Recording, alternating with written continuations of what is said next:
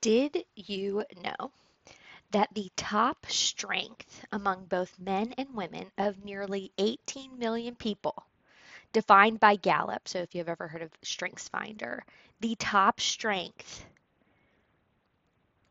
achiever. Achievers have a strong do- drive to like get things done.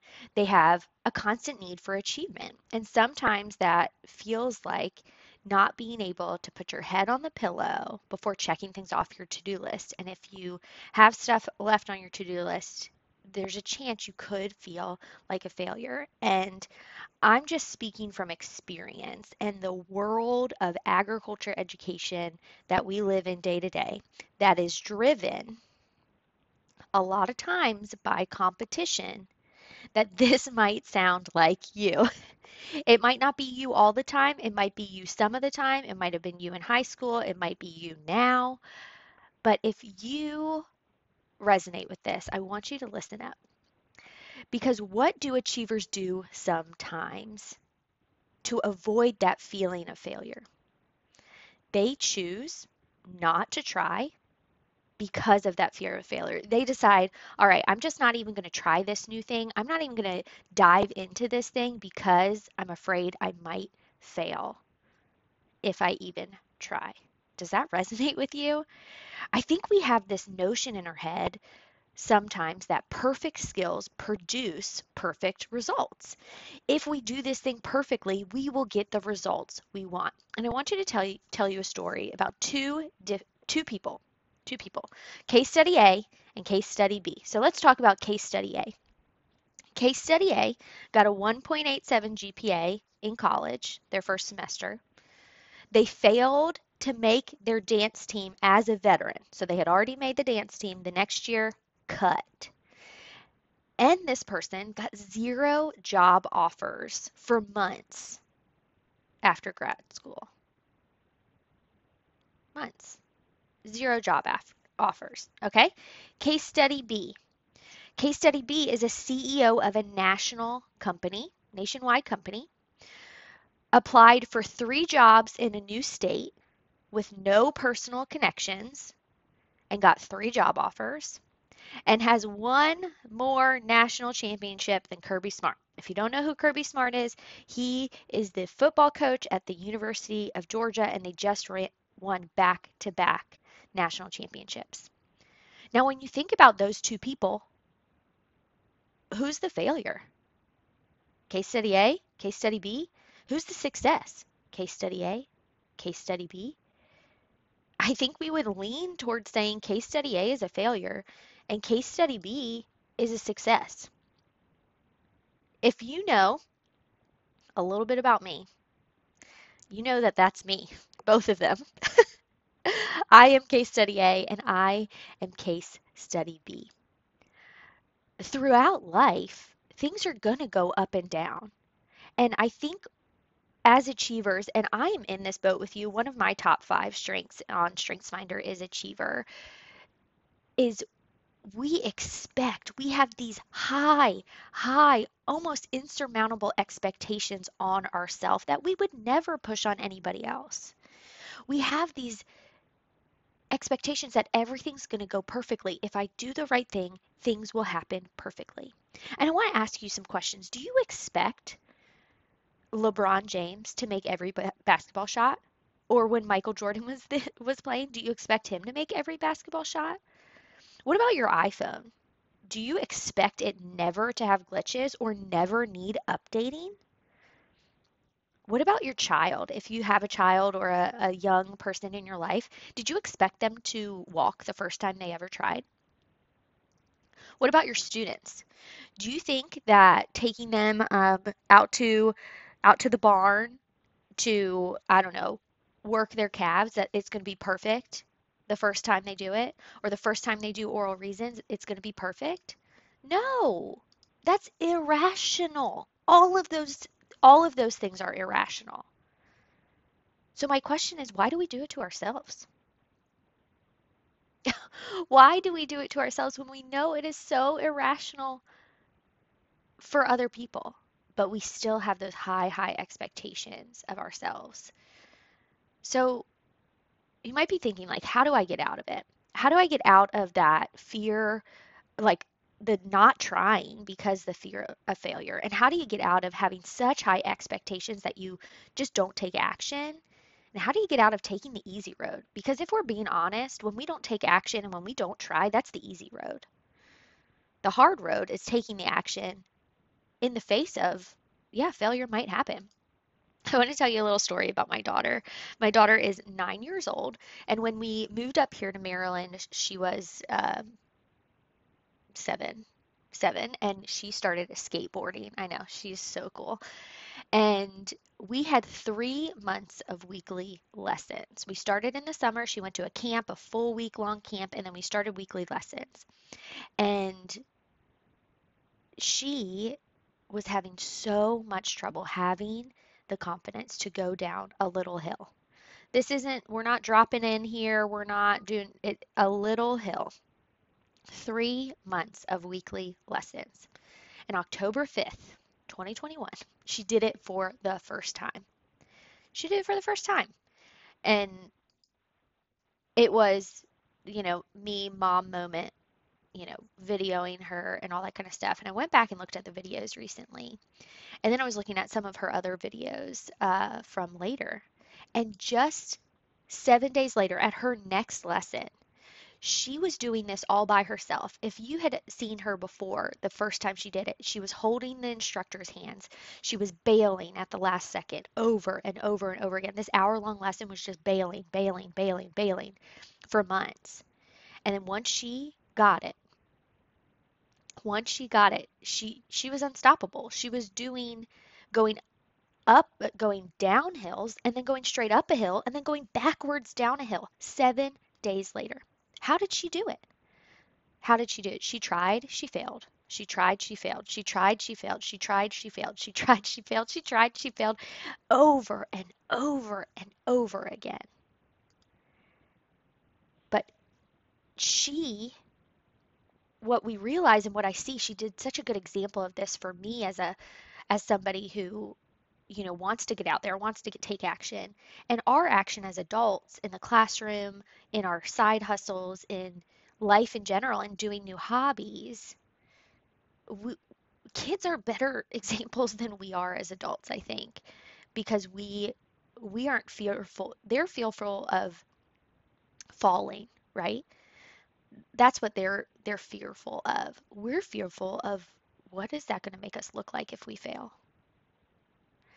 And what I want to tell you is that she could never reach success without trying and failing.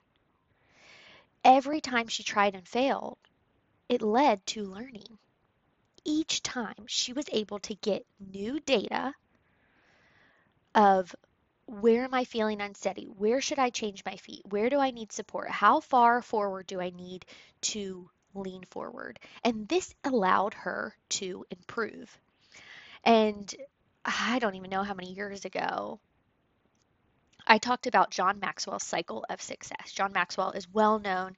He is in his 80s, still working, still cranking out books, and he has this cycle of success, which goes try, fail, learn, and improve. So with Paige's example, she was trying, she was failing, trying, failing, trying, failing. And this cycle of success, she was just ping-ponging back and forth between try, fail, learn, try, fail, learn, try, fail, learn. And then she started to get to the last step of the cycle of success, which was improve. Then she tried again. She failed, she learned, she improved. And it took a lot of that almost like pulling back of a bow, like a bow and arrow, right? Pulling back on a bow. It took she was pulling back, pulling back, pulling back of all that failure. All of that was just her really just being in the game, pulling back, pulling back, pulling back, pulling back, pulling back as she's trying and she's failing and she's learning. And then once she did it, that arrow just shot. And she, like I said, she couldn't, she was unstoppable. She was doing everything and didn't even want to stop doing it. But here's the thing I want to point out in the cycle of success that I think we tend to avoid is the last step is to re-enter the cycle of success. So we try, we fail, we learn, we improve, we re-enter. Um, when I was teaching, like Kirby Smart, uh, my school won two back-to-back national championships in the CDE. The next year, we didn't. We made it we made it to nationals and we didn't. Um, and it was it was a shock um, to me, to my students, because I really truly felt like they were the most prepared. I mean, had all this experience. We, it, this is the sixth AgCom teach I, team I coached, and it was the third time we were at nationals, and we just, I'm gonna be honest, we came in on a high horse, and we didn't. And I learned so much. I'm so thankful that we didn't win that year because the next year we came back with a new team, obviously. And I learned so much about not necessarily the skills my kids needed, but the mindset they needed and the team mentality that they needed to succeed. We came back the next year and won by leaps and bounds. And it wasn't because my kids were more skilled. They were better. They they were better at their practicums. They were better at um, their speech or or their presentation was better. It's because of their mentality. And I wouldn't have ever known that if I didn't try again. If I said, "Okay, we didn't win. Let's uh, let's pack it up. Pack it up. We're not doing it again." And you've probably felt that. I know I've been to CDEs where it's an area contest and we've been the second to last team, the last team. Had a creed speaker you think is going to like crush the world and didn't even make it to the second round. And I want you to know that there's no shame in trying and failing because without trying and failing, you can't learn and you can't improve. And if you're thinking like Sarah, I get it. You know, I teach this to my kids. I just, you know, I I get it. Like I understand I just have this mental block that can't get me to do it for myself and I want you to be able to feel like you can do it yourself. And here is how you are going to do it. You are going to metaphorically get your lab coats on because you have a new title. You're a scientist. You are a scientist. In the book from Adam Grant called Think Again, he said scientists routinely work through waves of uncertainty to develop knowledge throughout an investigation. You know that. We teach a scientific method. If you teach an agri-science class, I can guarantee that there's a standard about the scientific method. We go through scientific method all the time in agriculture. How do farmers learn to work their land better? How do farmers learn to improve the feed for their their cattle? How do we make new varieties of fruits and vegetables and flowers?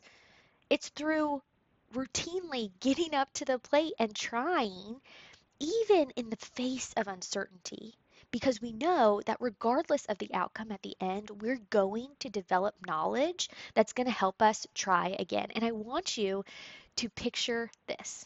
You're at the beach, okay? You're at the beach, you know, it's almost summer break, so maybe you are going to the beach. You are sitting in a lawn chair on the beach, watching the waves roll in, and it's beautiful. And you are enjoying it